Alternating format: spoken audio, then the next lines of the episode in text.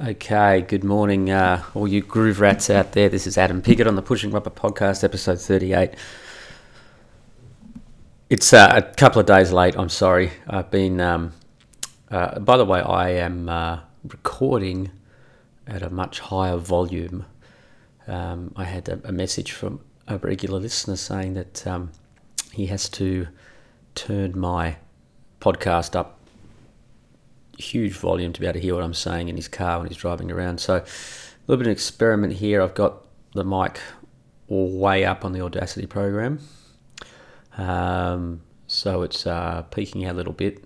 Um, I've adjusted it back as much as I can. So this is a bit of an experiment. If you've got issues with it, um, let me know.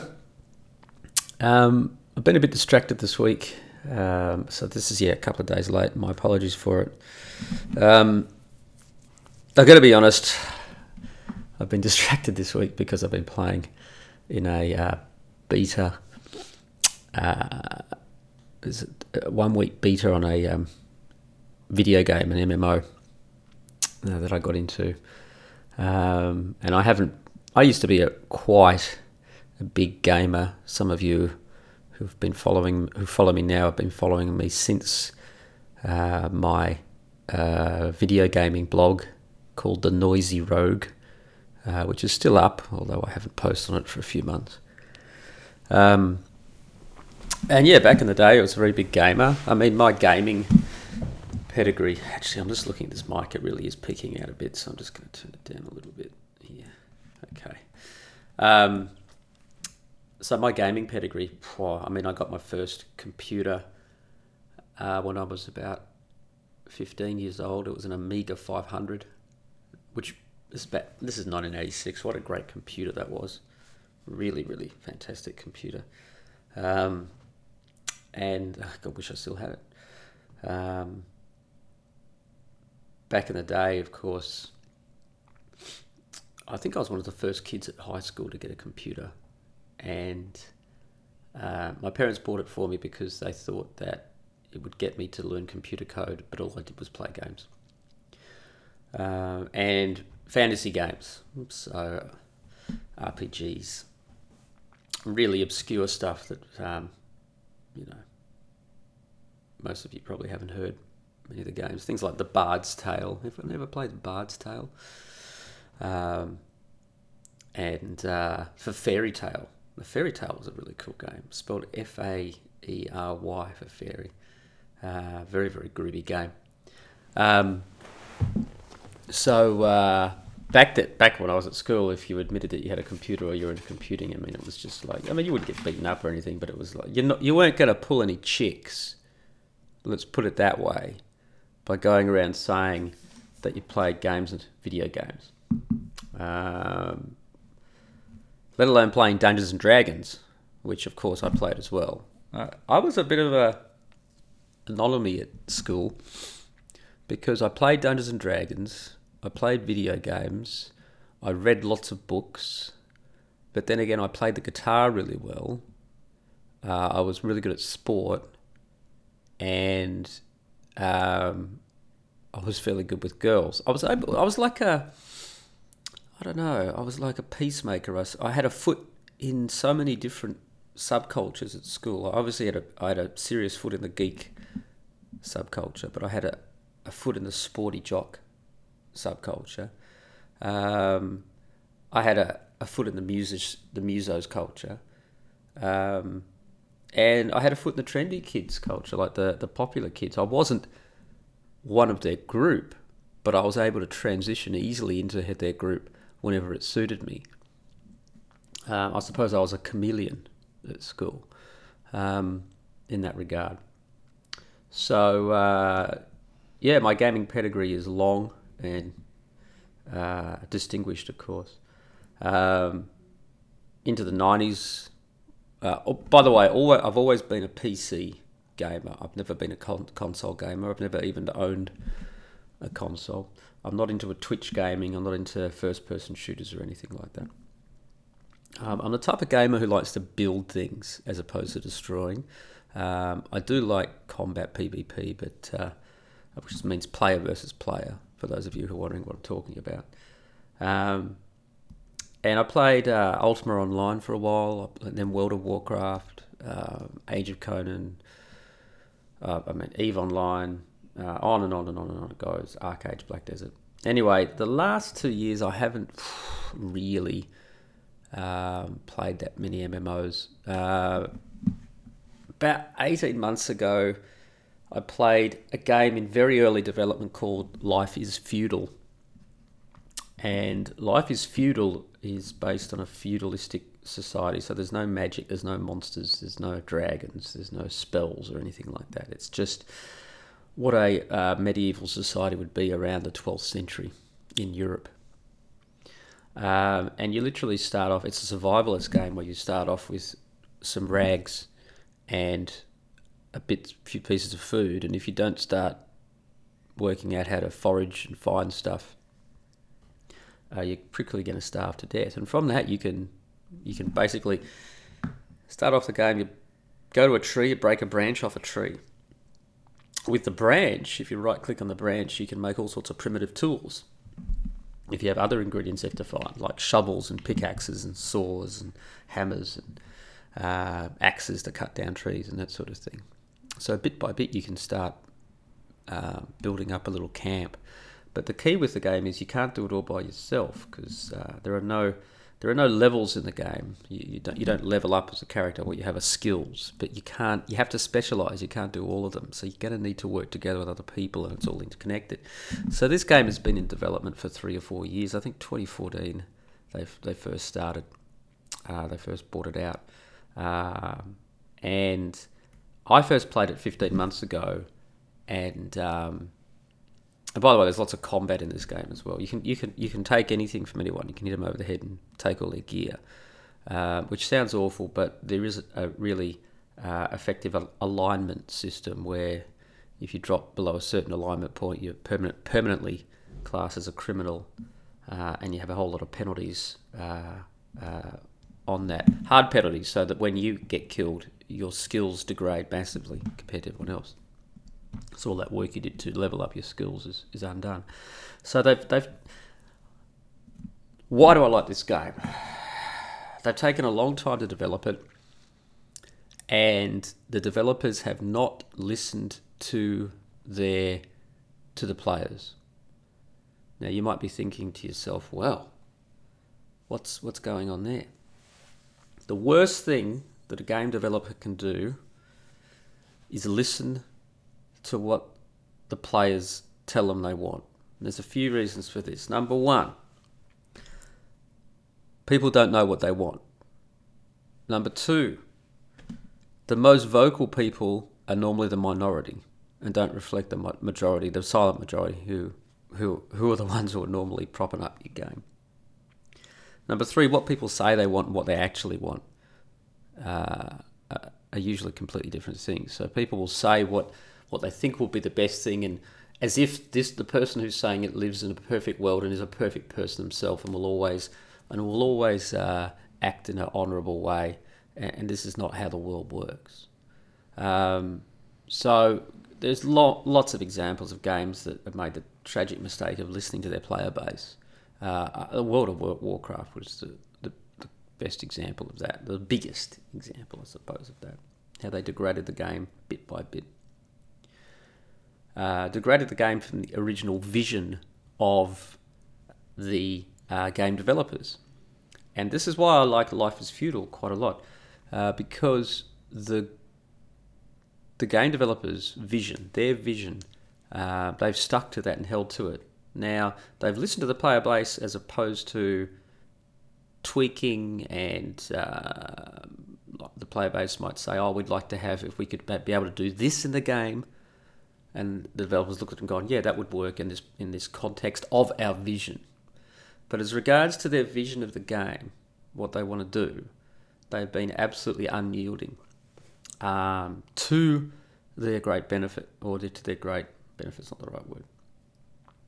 Um, but um, I last was in the game 18 months ago. I played it heavily for about two months because there's a there's a little stand. It's it's it's it's going to be a MMO, which is a multi, massively multiplayer online game. Um, but they they started off with a little standalone version on Steam called Life is Feudal Your Own.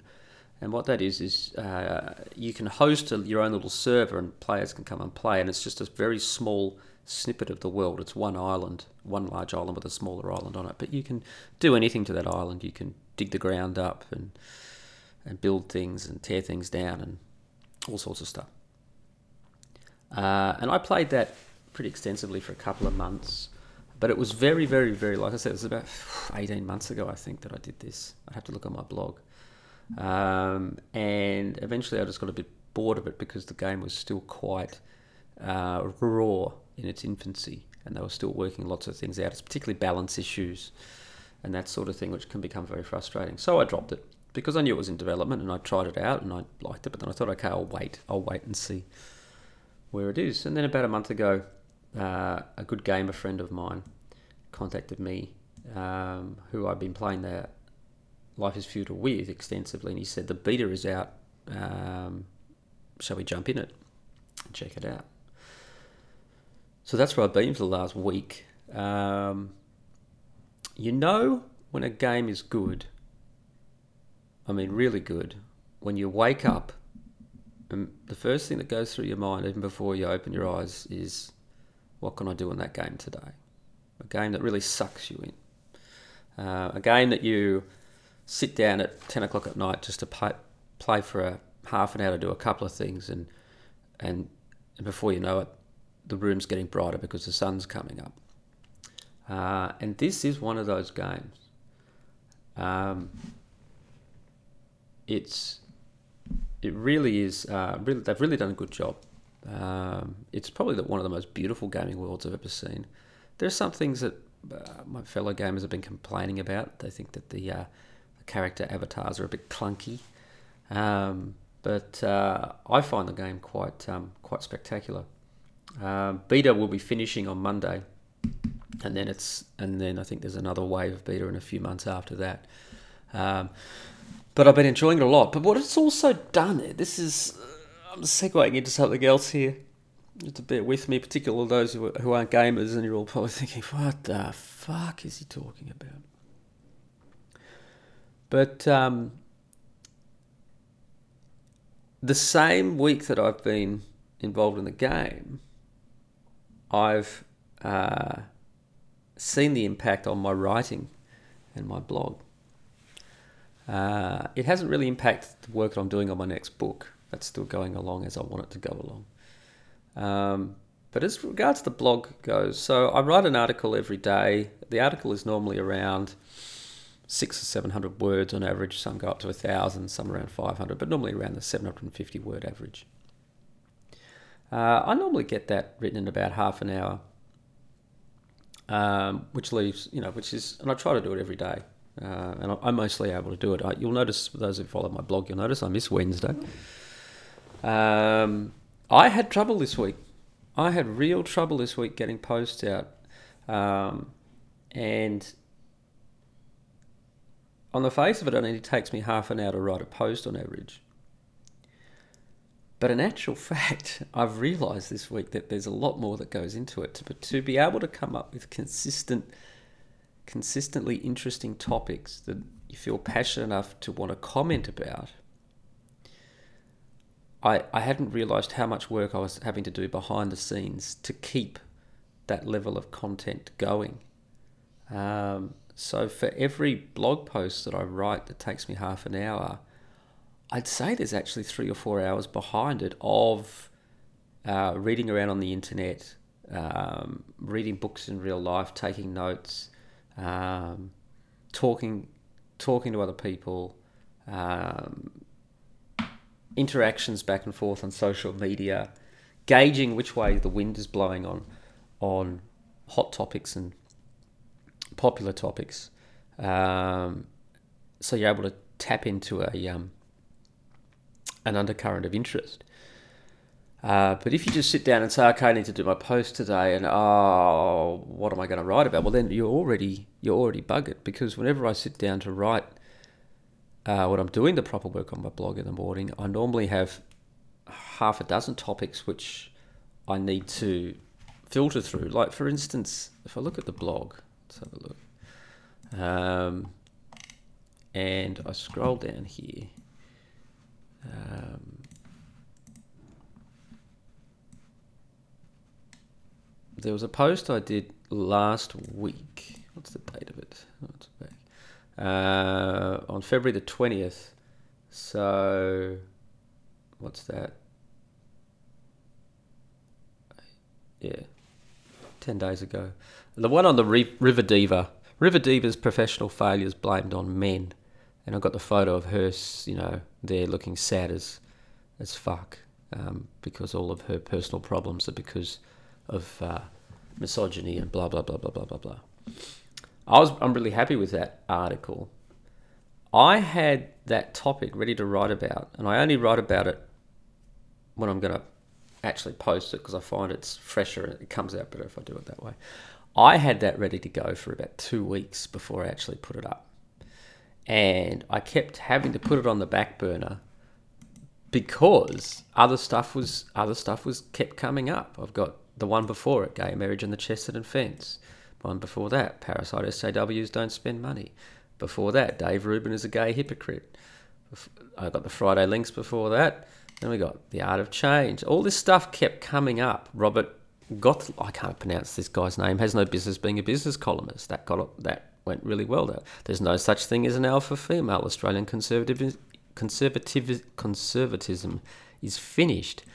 Women need to make more of an effort to look good. Bolt and Blair don't believe in free speech after all.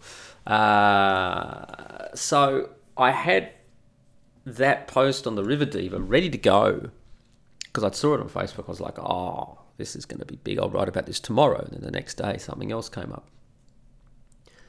Contrast that with this week where I sat down on Wednesday, I think it was. I didn't post on Wednesday. Let me see. 28th. Um, yeah, I didn't uh, post on Wednesday. I didn't post on Wednesday because I didn't have anything.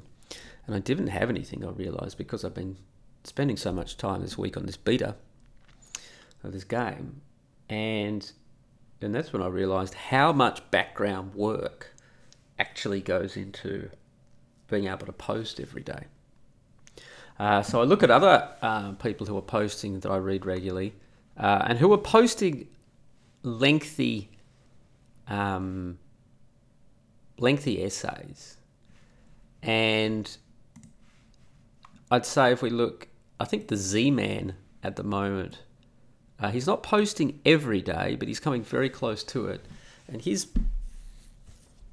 his uh, his uh, posts I think, run to about eight or nine hundred words, I'd say on average. I know how much work he's doing behind the scenes because I'm having to do it myself. I really, really understand now um, something that I didn't understand before, or didn't. I just not didn't understand it. I wasn't even aware of it. I just completely took it for took it for granted. So it's quite an interesting. Uh, it's been quite an interesting week in that regard. Um, for me to understand uh, the processes that I'm doing in in the actual work that I'm doing. You can be doing some work and be doing something. I've been doing this for a year now, extensively, and you can still not realize exactly what makes up everything that goes into what you're uh, what you're putting out every day. It's quite. Um, I find it quite fascinating. Um, things that caught my eye this week uh, as well. The Commonwealth Bank has an advertisement here in Australia, and it goes on and on and on and on and on about nothing to do with banking. I'm noticing this recently. Like the ANZ Bank in Australia has an advertisement where uh, I think it's the costs of uh, bringing up a child, yeah, so you've had it goes along something along these lines. So you've had your first child.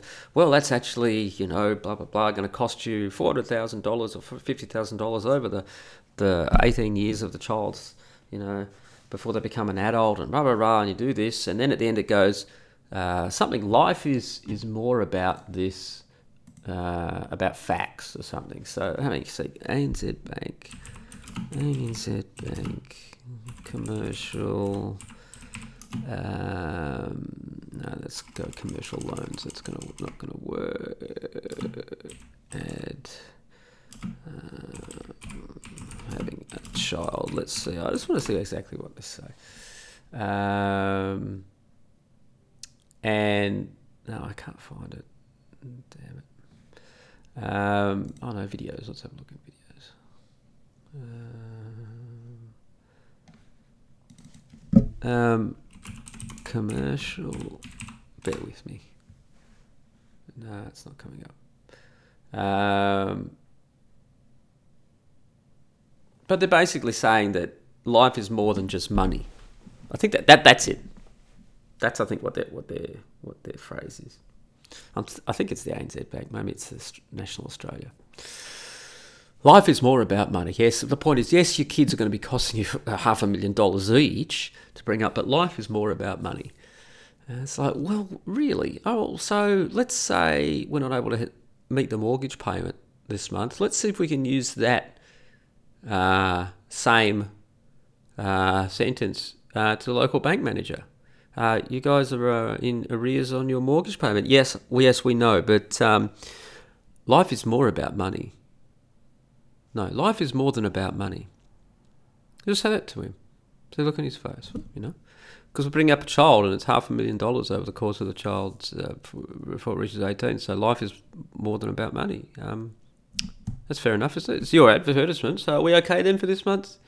We'll see about next month. We'll see how much life is, is about money next month. It's just, I mean, it's just patently absurd that they, uh, but all advertising is patently absurd. Anyway, the Commonwealth Bank ad that I was going to talk about.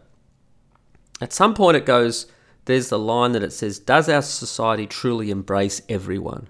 And there's like, there's the poor fucking Muslim you know, looking sad, and there's the poor gay fucking person looking sad, and there's, there's a poor poor terrorist looking sad, and then there's a poor, you know, lunatic dressed up in women's clothing looking sad. Does our society truly embrace everyone? And I, I was in front of the television when this happened, and I just grabbed a pen and a piece of paper and I wrote that down very quickly so I wouldn't forget it. Because immediately it hit, it hit me that's the wrong question. The right question is Does everyone truly embrace our society? That's the question we should be asking. That's the truthful question. That's a question that will get to the truth and expose uncomfortable realities. Why is it the onus on our society to embrace everybody? Why shouldn't it be everyone who enters our society to embrace our society? Uh, and this is the great lie of multiculturalism, the lie of immigration, um, the lie of uh, well, it's just the whole thing about immigrants having rights and what's going on in America at the moment, and people outraged, outraged that illegal immigrants, you know, don't have any rights. What part of the word illegal do they not understand? I've been, I've been an immigrant. I, I emigrated to Italy. I lived there for ten years. Let me tell you, it took me a shit ton of work to be able to get the permission to live in the country. Um, and in fact, I was only able to do it for three months in the end, and I had to go off and apply for a British passport, which I was lucky enough to get through my father's Scottish ancestry. Um, but immigrants don't have any rights. Well, you're immigrating to the country. You're the one who wants. You're the one knocking on the door, wanting to get in. Um, knocking on the door, wanting to get in, and at the same time saying demanding rights and entitlements is um, is completely completely backwards and upside down. Which is how how the globalist elite who are pushing for the demolition of borders the installation of a one world government, um, all their dreams are made of, basically. Um, but we're seeing the pushback on that now. So the Commonwealth Bank asked the question Does our society truly embrace everyone? Wrong question. The real question should be Does everyone truly embrace our society? Uh, let's put the responsibility back where it actually belongs. We didn't ask you to come here. So why should we be embracing you? No one went around embracing me in Italy, uh, apart from hot chicks, of course. Um, but I certainly tried to embrace Italian culture. But after 10 years and speaking fluent Italian and having almost only Italian friends over there. I'm not Italian. I'm not any more Italian than a Japanese guy lives across the road from me. But just I'm not Italian. Never will be. Yeah. But we have that. There is this magic dirt idea. Angela Merkel today or yesterday, Angela Merkel, the the leader of Germany, poor Germany, said that basically, as regards to the Volk, which translates as the people in German, uh, you are a member of the people. You are a German member of the German nation as soon as you live in that country. Um, that's just this is completely absurd. So we can I don't know the Russian army coming into uh, Berlin in 1945. Uh, they lived in the country then, so they're all the German Volk, are they? Is that how it works?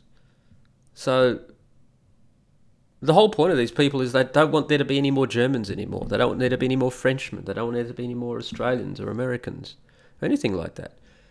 They just want to tear down all the borders and make it all one world government, um, which won't work. Is, you might be you might be listening to this going, but Adam, what's wrong with that? And the point is, is this, what's wrong with that is that all you're going to do is destroy your own culture. You're gonna you're gonna you're gonna attract a whole bunch of millions and millions of immigrants who are going to come in and go, yeah, yeah, we all want that too. Uh, and then, of course, once they get to be the majority, they'll turn around and go, oh, we never wanted that. Oh, let's, but this is now not Germany anymore. It's now uh, Western Afghanistan or whatever. Bang. That's how it happens. That's what happens. That's what happened to the Roman Empire when they invited the bloody. I think it was the Goths that were fleeing from the Huns across the river and gave them sanctuary. And oh my god, that was a bad move. I think it was the Goths and the Huns. I can't remember. So yeah, Commonwealth Bank. Does our society truly embrace everyone? Fuck you, Commonwealth Bank. Fuck you. And I, fuck you, Commonwealth Bank. Really, really. Anyway. Um, the other day, I was walking down the street near my house, coming back from the shops. I like walking. I, tend not to drive my car. The car's there, it's sitting out the front. I'll only take the car if I really, really, really need the car. And that's because the, the roads in Melbourne are so congested that often public transport, i.e., the train, is way faster than any vehicle. I mean, it's just impossible to get around. This is the other thing with immigration. I mean, the road systems in Australian cities are not designed for the amount of people that we have. But Melbourne this week, Melbourne, Melbourne, the state government here in Victoria, Stan, has announced an extra, I think it's 20 or 25 brand new suburbs that they're going to build. I don't know what the population of Melbourne is now. I think it's like 4 million or something. It's just the city's roads are not designed for this. It's one thing I don't understand is that on the one hand, progressives and and all of your green nuts and lunatics and those on the left go on about how we're using up the world's resources and that uh, the world's population is too big.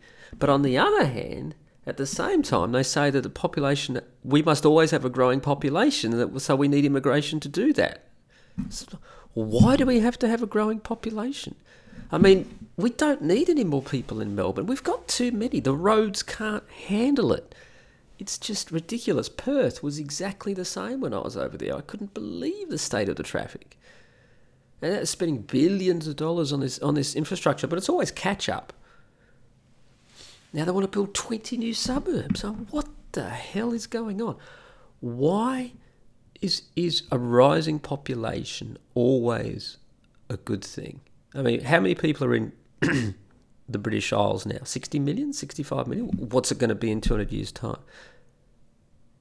Why is a rising population? It's the assumption that you need to do this. I can see some benefits with a falling population for sure. House prices will go down. How's that for a start? Less people, more houses, housing surplus. We'll just get some cheaper houses. Oh well, we won't have enough people to uh, to to produce things. It's just like immigrants go straight onto welfare. The vast majority of them these days. Back in the day, immigrants, you only got to be an immigrant if you were like, well, we need uh, doctors and we need nurses and we need uh, brain surgeons and we need, you know. Now it's like um, you come in and just go on welfare or, or, or work pumping petrol at a service station. It's just, what, why do we, what, think of all the people who are on welfare right now and sitting around doing nothing. And let's say in Melbourne, that's 5% of the population. Well, okay, let's stop immigration and let's drop our population 5%. Sounds good to me. Fucking immigration. Anyway, walking down the street because I don't choose to drive because the roads are fucked. And there was uh, there was a bit of a narrow part of the street where the, the footpath kind of narrows a bit because there's a tree and it's you know you basically if you're walking there uh, and someone else is passing you, you've got to be single file. So if you're walking along talking to someone, and it's there's two people walking abreast coming from each side, as you're coming, as you, if you're going to meet at that point, you either two have to stop and wait and let the other two first, or you have to go into single file and blah blah blah blah blah. And uh, I noticed a gentleman, older gentleman, walking towards me in opposite direction, pushing a pram. Uh, he was an Asian gentleman and now remember, in Australia, we walk, wherever you are in a country, you walk on the footpath or the sidewalk, uh, the same side that you drive on the road. So here in Australia, we walk on the left because we drive on the left. Pushing the pram, guy sees me, moves over to the left. I move a bit to the left. We go past each other. No problem at all. No issue. So it's probably probably grandfather out um, pushing around his uh, his you know, grandchild for the for the morning or something. And then it kind of hit me if that it was like an instant moment flash bang in my mind. If that had been a mother pushing the pram, um, that little moment in time would not have gone as well or as painlessly as it had gone with the older Asian gentleman. If you want to know, I mean, people go on about entitlements and a sense of entitlement.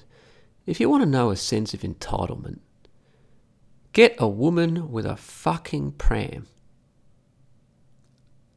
Because they are just going to run you down. Because I am woman, I am mother, I have child, all must get out of my way before me. All societal rules go to the wayside when I am mother, I have pram, move down the street in a torrent of self righteous fury and indignation. Get it all the time. They'll just literally run you down and expect you to leap out of the way, which of course I don't do. So I've had more than one situation of we've literally stopped on the footpath. And the woman in question is glaring at me, and I'm like, what do you want me to do? Get over to your side. I'm not leaping out of your way. The entitlement of mothers with prams in in Australia, I don't know what it's like overseas, but in Australia, the entitlement of mothers with prams is beyond belief. God help you if you encounter a woman with twins with one of those double prams side by side. Not the twins where the twins are in front or behind each other in line, but the twin pram where they're side by side. God help you in that scenario. The only thing you can do is throw yourself into traffic on the street. You'll be safer there. Being run down by the woman with the pram. Uh, I don't know. Is it just me? Maybe it's just me. Maybe you're all going to say me, Adam. It's just you. You know, every mother with a pram that I ever encounter is the epitome of uh, dignity and uh, and grace and uh, polite behaviour. Um, as we pass each other on the footpath with nary a concern in the world for each other. Maybe it's just me that I just keep getting uh, run down by these banshee mothers with prams. There's so, and there's the other thing about women with prams, and I noticed this when I lived in Albany uh, three or four years ago. My wife and I spent about three months in Albany. Albany is a little coastal town uh, down in the southwest corner of Western Australia. It's a very beautiful town. It's got a beautiful harbour. Um, King George Sound. What a wonderful name for a, um, a harbour. It used to be a whaling centre of, uh, of uh, Australia. Um, it's very windswept. It's very Scottish. Uh, I find a very dynamic landscape. We were there for three months because we were moving from Perth to Melbourne, uh, but my wife had a um, with her, her, work had basically moved her, but she had a three month contract in Albany, so I quit my job. We went down there. We spent three months in Albany, and her her company picked up all our tab for our accommodation and everything. And I took that uh, three months to really, really work hard on my first book. In fact, I got a lot done. Um, so that was 20, 2013. So this is winter 2013. So winter in Albany was lovely. I just was just like cold. It was rainy. We had a place with a log fire overlooking the sound. It was just beautiful. Anyway, so what I'd do in the morning is I'd get up and I'd work on my book for three or four hours uh, until my brain was fried. Uh, and then around 11 o'clock, I'd go for a walk. Uh, there was a, like a boardwalk around the King George Sound you could go from Middleton Beach, uh, where we were staying, around the sound there. It was probably about three or four kilometres long. Into the into Albany itself, I'd get a coffee, something to eat, and then I'd walk back, and that'd be back refreshed, back to keep writing in the afternoon.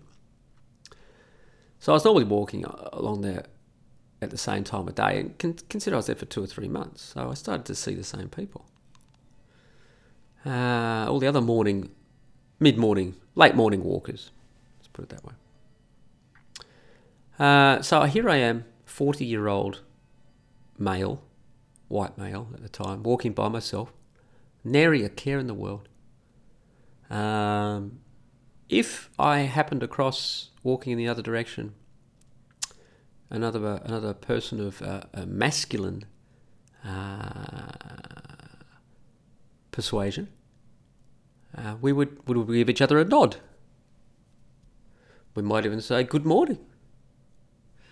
Uh, G'day, mate. How you going? It's funny that I, I find that people people will respond to your greeting with the same greeting that you use. So if you say, G'day, mate, which is a typical greeting in Australia, they'll say, Oh, g'day, mate, back. So, how you going? Oh, yeah, how you going? Top of the morning to you, old chap. Oh, yeah, top of the. Well, they generally won't say that. But people tend to respond in kind. Um, and I got to know people, but uh, there were also a lot of uh, mothers with prams. Now, the, the path was wide enough and it was quite well laid out. It was almost like a, you could you could driven you could have driven a car along this path if you wanted to. Though there were boardwalky places where the car wouldn't have gone so well, but it was wide enough that there were no real problems of keeping out of each other's way. But I quickly discovered, and I mean quickly discovered, that a uh, an older man, a forty year old man, uh, walking by himself, does not greet a woman with pram um, the reaction that I would get uh, would be best described as outright hostility. Uh, the looks on that they would I would never get a response. I would get a glare. And I don't know whether they were glaring at me because a man had put them in a position of being forced to put a child, push a child around in a pram. I was blaming the motherhood on me. I thought women like motherhood. I, I don't understand. Are they? Were they? Was it suspicion that I was going to rape and murder her and her, uh, and her child? I, I don't know. I don't know. It was broad daylight. There were other people around. I don't see how I could have gotten away with it if that was my intention, which it wasn't. But literally, I was treated like, um, well, I mean, how would you feel walking along? And I started to, it got annoying. So I would, and I decided I'm not gonna I'm not going to lower my own personal standards because of other people's rudeness. So I'd continue every morning. Good morning. Good morning to you. Good morning. If there were a group of women pushing prams, good morning, ladies. Blah, blah, blah. I would only get a response from a group if there was a man in the group, and it, the man when he responded to me would look. So, so you understand. Group walking towards me. Let's say three women and a man. Okay. Good morning, I say. I would get a good morning back from the other man in the group. The women not only would ignore me, but would glare at the man in their midst for saying good morning to me. By the way, I don't I'm not walking around with spiked blue hair or anything. I'm about as clean cut as you can imagine. Older people were different. So women in retirement age, if I said good morning, would say good morning back. Not a problem. But women of a certain age, between the ages of say 22 to 50, Jesus fucking Christ. I mean, just just the pits. And and there is this as a man there is this continual it Australian society is hostile to men. In this regard. And that's when it. That's when it, that moment in Albany is when it really struck me. It was the women with the prams, hostility, outright hostility, towards me as a man. Um, it's a sad indictment.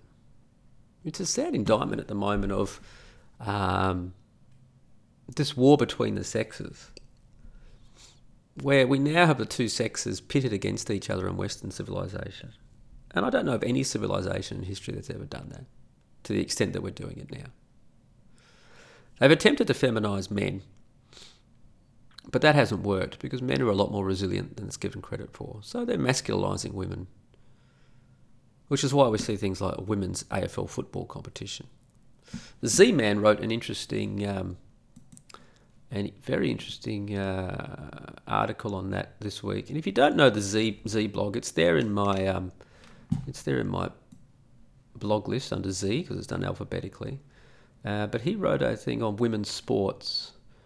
Um, and it kind of, I was I was reading it and I was thinking along the lines now of because I've wrote, written about the Australian rules football. Um, anyone who is this is this is the Z man. Anyone who has tried to watch women's basketball understands that it is terrible in just about every way imaginable. Basketball is about speed, jumping, and obviously shooting. Fans go to NBA games to see freaks of nature who can leap from the top of the key and dunk the ball over some other freak. The women's game is described as low and slow, meaning the style of play is pretty much the opposite of what fans of basketball want to see. The girls look like they are nailed to the floor most of the time. Of course, in a sane world, we would not demand that girls do all the same things men do, but we no longer live in a sane world. Uh, and on it goes. Um, very, very, very, very, very, very, very true. Uh, these women are attempting to play sports that were designed um, for men. They were designed, as the Z Man says, they were designed by men for men. Um, and so it's it's it's not a war against masculinity as such as as it is a war against femininity. To be feminine is to be seen as a bad thing, as a, a negative trait for women. And so,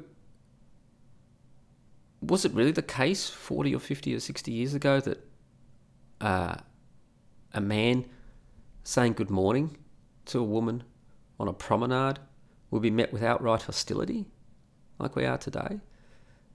I mean, a culture and a civilization is based on social norms and, and interactions.